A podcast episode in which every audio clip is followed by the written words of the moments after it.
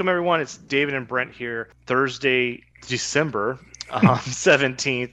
I'm looking right at the date and time, and I'm having a hard time speaking that.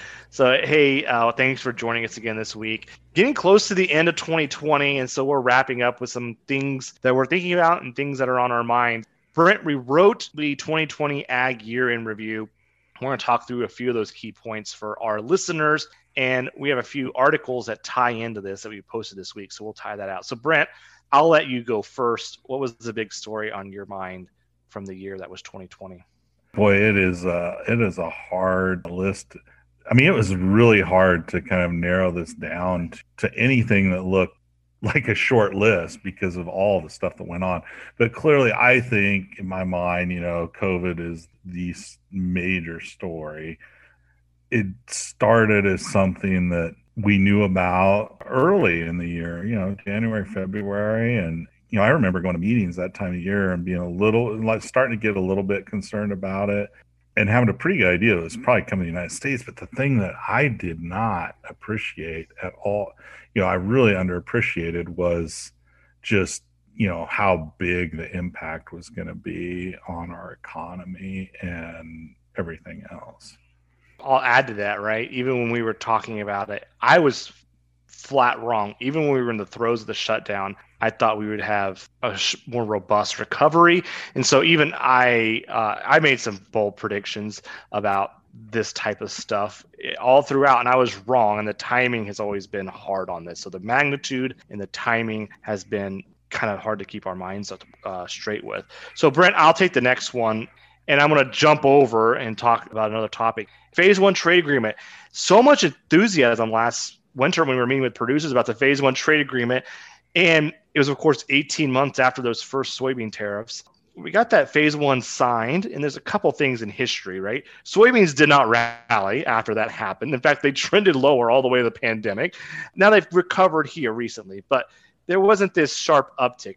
You mentioned earlier that when we put the tariffs in place, we went sharply lower. We took the phase one trade agreement, and they didn't really change. Second thing is tariffs are still in place. So that's an interesting observation. They're just sort of waiving them for the moment. And it's interesting because we took a look at China's recent purchases activity. But China's purchase of soybeans and ag products was pretty lackluster for I don't know, the first seven or eight months of the year. And there's a couple things going on, right? Soybeans are a huge part of total China purchases soybean purchases are very dis- seasonal. About 50% happened in the last quarter of a year. Another 25% happened in January and February. So China didn't purchase soybeans in January and February, or didn't purchase many, and it just took a long grind. But now we're looking at cumulative soybean purchases out of the trade war rut, and we're starting to get back to 2017 and 2016 levels. Total Chinese purchases right now are at 18 billion, which is above 16 and 17 levels.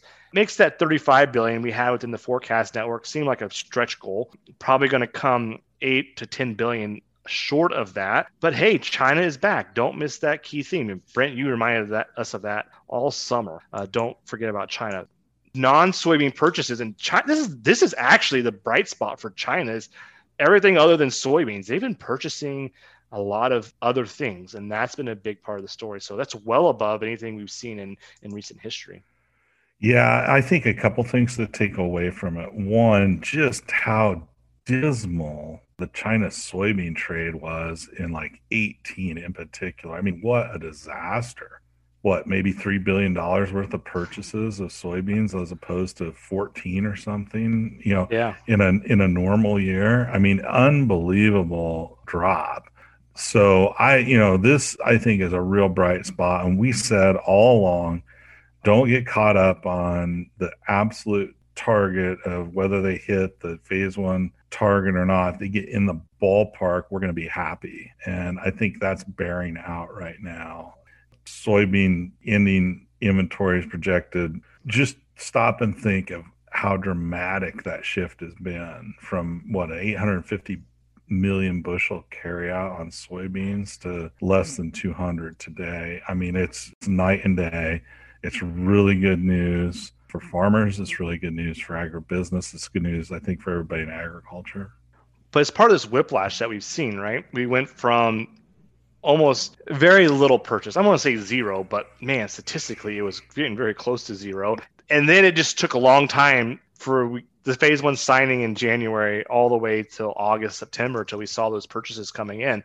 And now China's back. So that'll be on our radar screen for 2021. So, Brent, I'll let you pick. We've gone about five minutes two topics. So we're not going to get through the whole list here, but we'll let you pick the next topic that's on your mind.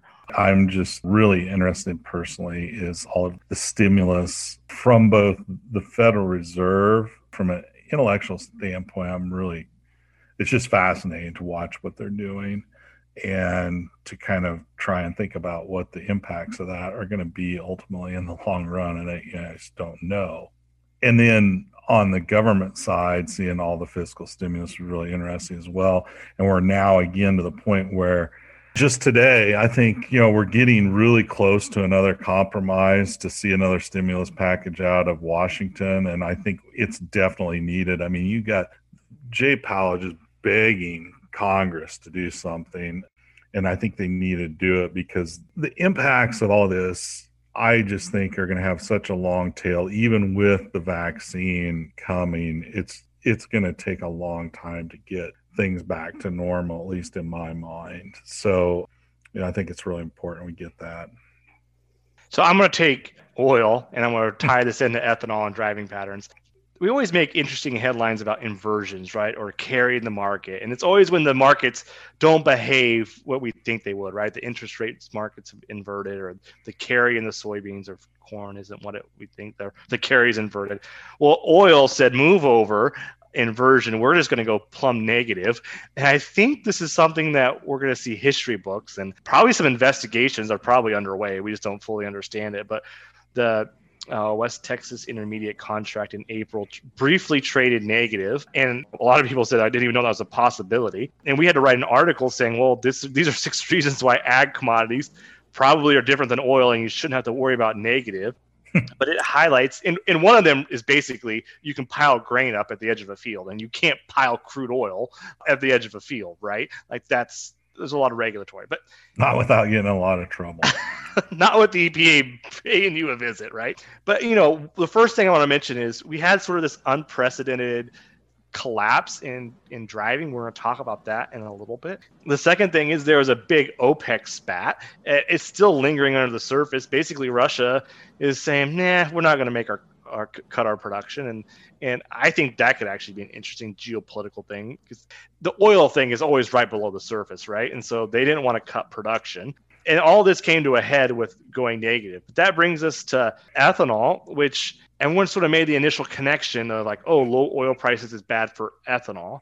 But actually, it was the driving and the blending. And, and it's really when people aren't driving, they're not blending. So we updated the AEI article on gasoline consumption and you know, it's actually pretty abysmal right now. It's not back to April and May levels, but it's the crummiest driving we've seen really since June. We've slipped below 8 million barrels per day.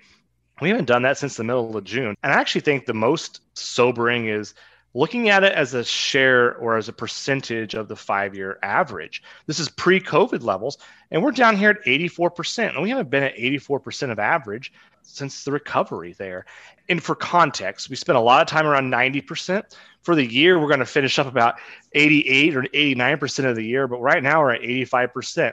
And I think we're going to see, you know, this this winter is coming. And Brent and I were laughing about that headline. I use it here, right? This idea of winter is coming. And for the gasoline markets, we just don't drive that much in the winter. And so we're going to see some abysmal headlines coming out of here. And so we got to think about an AFN question about this, but we really have some question marks about what's going to happen in this gasoline side. So one, it's economic activity, and two is the ethanol story. It, it is really interesting to see how that has not bounced back maybe a little more strongly than it has. And you just keep in mind, I think your percentage number is really important. Uh, these are inelastic commodities. Again, remember, so when you start talking like an 80 you know a 16% decline in demand has a big impact on prices and um, something it's going to be really something to watch because i you know there's part of me that's kind of goes, well, maybe, you know, there's more incentive to drive than there used to be to like take public transportation. People don't want to ride public transportation. But I think people just aren't going places. I'm isolated. I'm in the middle of the country. I, you know, I'm in a really rural area. I don't see what's happening in the cities, but I do know some companies I work with, and uh, they're in major cities on both coasts, and they're not anticipating going back to office until after the end of the summer. I think this is going to have a long term drag on it, and and I don't know ultimately where it goes. Then also, you know, longer term, you've got this whole electric car deal. So there's some major headwinds for ethanol in the short and long term. Here's some context for this. In 2008, uh, we had the recession and gasoline consumption tumbled. We were at 98% of the year before. In 2012, we had high oil prices and we were at 97% of the year before. And here we are now at 88% of the five year average. We just don't see these adjustments in history. So if you were to sit back and say, what's a worst case scenario for US gasoline consumption in 2020, you would have said something like 97 or 98% of the year before. And here we are, maybe going to get to 90%. So it is a huge shock. You know, maybe that is worthy of a black swan conversation, but that is just unexpected. I guess it makes me think, and I, I, I guess this is a piece of data maybe we should go get for the premium subscribers. I wonder what the analogy, what's happening to gasoline demand in China. I haven't looked at that. It would be really interesting to see if they're seeing the same kind of shocks, shock, or whether it's rebounded a little bit ultimately a lot of that growth and gasoline consumption probably going to be there depending on but big question on that too so anyway you know it's also interesting i was thinking about what's going on with jet fuel right we see all these airplanes and I, and so this is another one where we just the duration of this has just been a lot longer we wrote those AFN questions about getting over 9 million barrels a day. We briefly did it, right? It was an anomaly. Getting over 10, because there was this story about everyone's going to be driving around all over the place, and we just haven't seen that. So Brent, one more big note from you, and then we're going to wrap up here. So I'm going to cheat. The first thing I say is one of the things I think is just really wild is there's so much that happened. We kind of forget what even happened at the start of the year. But the second thing I'll say is I'll put, I'll say, you know, the development of the vaccine. I mean, it's really unbelievable to me that we, we did that as fast as we did it. Now, David and I, before we recorded this, are having a little bit of a debate, and he and I have different views on how long it's going to take to get these vaccines rolled out. I'm a little more pessimistic. He's a little more optimistic, but I think you have to step back and say that's truly amazing what has happened, and the prospects of having a vaccine that fast are really wild. And here's the thing, Brent, we don't even know how to write the question. So we've been thinking about a question for the Ag Forecast Network. What data are we going to have on this? What question do we have? When does it count to be vaccinated, right? Is it the first shot or the second shot? Uh, I read here in Lafayette, the local doctors are going to get their vaccines here. Uh, over the weekend, they're going to get over a thousand people vaccinated, I think, and then they're going to get another round of it next week. So um, maybe we should bet, David, on when is the first possible chance that I will be able to get vaccinated, and we'll have to like what the um, thinks this? yeah, we'll have to. I'll have to have some kind of proof. I don't know. I don't know. I mean, I like I implied. I'm, I'm a little more pessimistic. I think it's going to take a while to get everybody vaccinated. I think it's a huge logistical challenge. I seriously question whether we're up to it right now, but um, well, I may be wrong. Well, I mean, right? There's normal hospital operations, right? There's this the hospitals are still busy doing what they do every day. So how are you going to get a thousand people vaccinated in your community over a weekend? Like it's going to take several people to get that done. And you know, if we get in this country a million people vaccinated a day, which sounds like a big number, it's going to take us a year to get it done. And oh, by the way, they think we're going to be moving through this. Yeah, and the they got to do it been, twice. You got to do it twice. twice. So now we're at yeah. two years. If you give you give a million people their shot, and they're talking about getting a huge part of the population done by May. So we're going to move this pretty quickly. It looks like we haven't seen anything like this in our lifetime. I think that's sort of the yeah the story there. That, so. That's the story, and I'm I'm I'm very much a kind of task oriented kind of person a lot of times, and I start thinking through well, what's got to happen to get everybody vaccinated by May twice. I see, man, that seems like a lot of challenges to get knocked out of the way.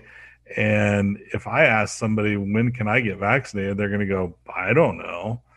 And so that's what, if you can't answer that for me, I'm, I'm a little skeptical. But the other side of it is maybe a lot of people won't want to get, uh, you know, we don't know what the take is going to be on the vaccine either.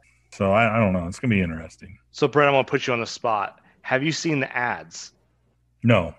So the ads have started. I've seen them on on social media in the internet, but they're basically videos coming from the CDC in different areas talking about what the vaccine is and how, how it works and how.